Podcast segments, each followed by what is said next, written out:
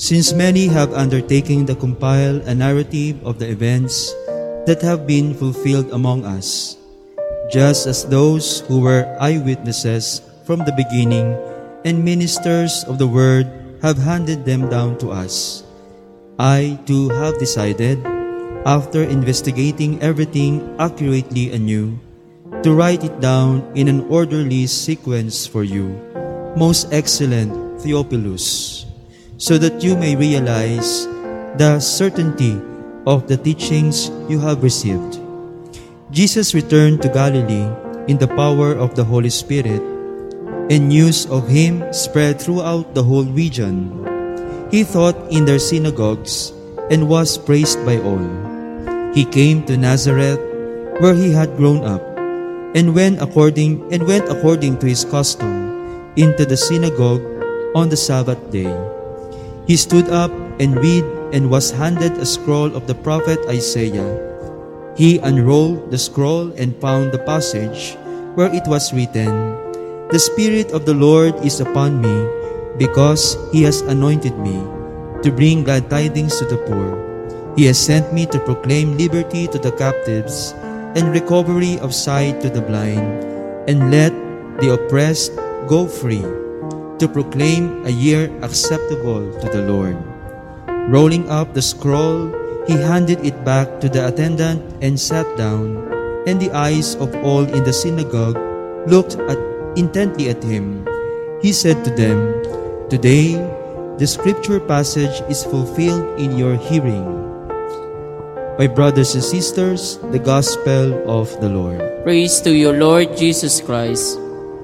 Good evening, my dear brothers and sisters. There is a story about a group of people that asked an intelligent man about faith in Jesus and the Catholic teachings of the Church. Marami sa mga tao ang nagtatanong sa kanya, siguro ang taong ito ay isang pari o kaya ministro na may mataas na pinag-aralan tungkol sa theology about Christian faith or Catholic faith. At first, he answered them and was able to address their questions. Pero gusto pa ng mga taong ito na i-share pa yung kanyang knowledge about faith. But when the person pressed to share some of, of his wisdom, he refused. He politely refused to do so. Sabi niya, hindi lahat ibibigay ko sa inyo. Dapat mag-aral din kayo. He told them that they should also read and study our faith so that they would learn too. Nakakalungkot dahil hindi alam ng taong ito na ang mga taong kausap niya ay walang pinag-aralan. Mga inosente, they don't even know how to read and write.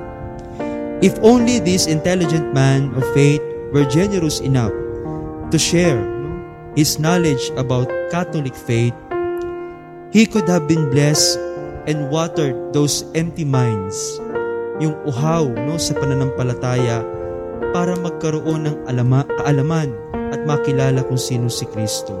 E di sana, naging instrumento pa siya ng misyon ng simbahan para ipakilala si Jesus. He could have been an instrument of evangelization and propagation of faith to know more about Jesus. But he chose to be selfish. Gusto niya yung kaalaman niya sa sarili lamang niya. So he kept to himself what was supposed to be generously shared. Yung dapat ibahagi ay hindi niya ibinigay.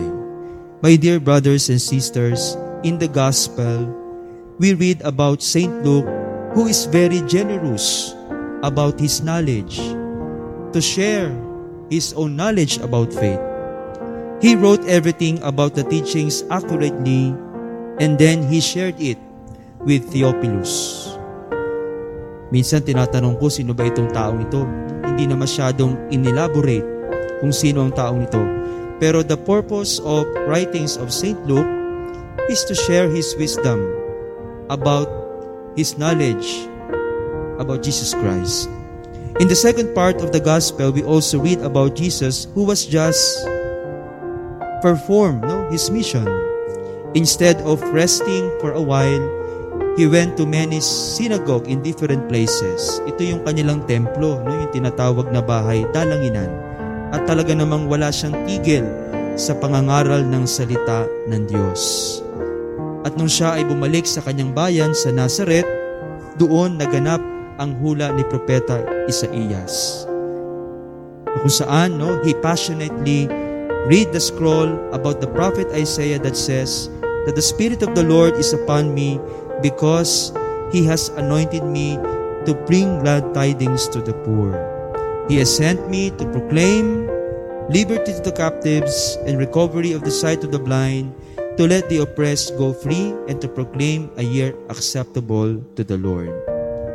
In the first reading, we also read about the priest Ezra. Isang pari ng pangalan ay Ezra, who generously share about the law of God, his knowledge about faith.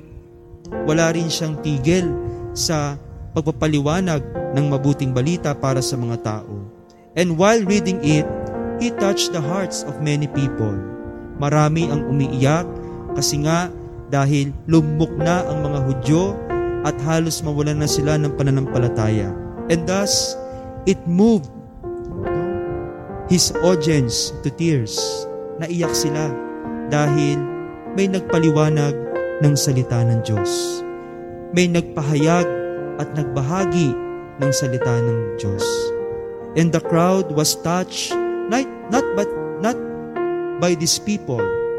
Ezra, who was a priest during that time, but they were touched by the Holy Spirit because the priest Ezra passionately shared and talked about more about God. Kaya nga, mga kapatid, we may not be as intelligent no? like those prophets and priests during that time. Sa panahon natin ngayon, pwede tayong mag-aral ng salita ng Diyos para lumawak yung ating kaalaman. Sabi nga sa uh, pag-aaral ng edukasyon, di ba? You cannot give what you do not have. Paano mo nga naman maibibigay ang salita ng Diyos kung ito mismo ay wala sa atin. At paano tayo magkakaroon? Mag-aral tayo. Matuto tayo sa kanyang salita. Hindi man tayo maging kasing talino ng mga propeta at pari noong panahong yun. But, in a little way, we can share something about our faith. Di ba nagsisimba naman tayo linggo-linggo? nakakapakinig tayo ng salita ng Diyos. At malamang nagkakaroon tayo ng kaalaman. Paglabas natin dito, ibinabahagi ba natin ito sa ating kapwa? Nagagamit ba natin ito to console other people in times of their struggles and problems? Paano natin ginagamit ang salita ng Diyos para sa ikabubuti ng ating buhay at ng ating kapwa? Pero sa panahon ngayon, hindi lang naman talino sa talino nakikita ang galing sa, o kaya sa husay ng pagsasalita, kundi binigyan tayo ng kanya-kanyang talino at talento at resources para magamit ito sa misyon ni Kristo sa pagpapahayag ng salita niyang Diyos.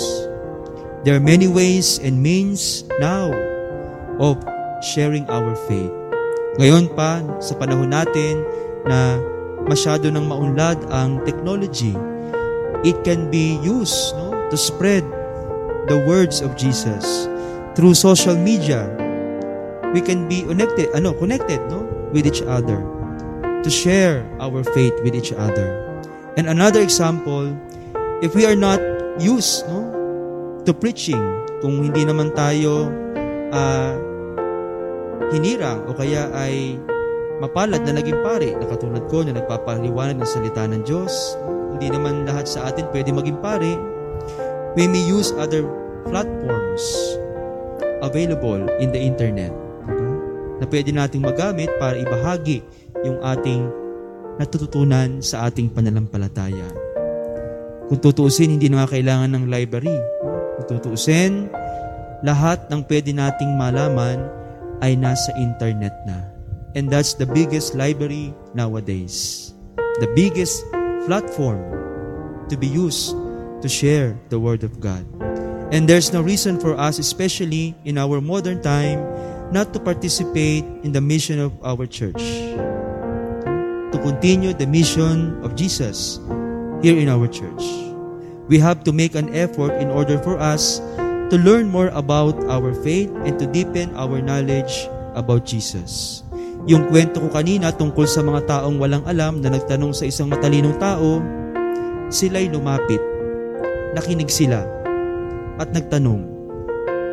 Yung simpleng effort na yon ay malaking bagay na dahil gusto nating, gusto nilang matuto.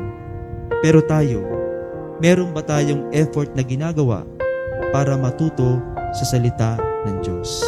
Yun nga lang, ang mga taong ito ay pinag damutan ng kaalaman. My dear brothers and sisters, let us not allow discouragement and fear to paralyze us.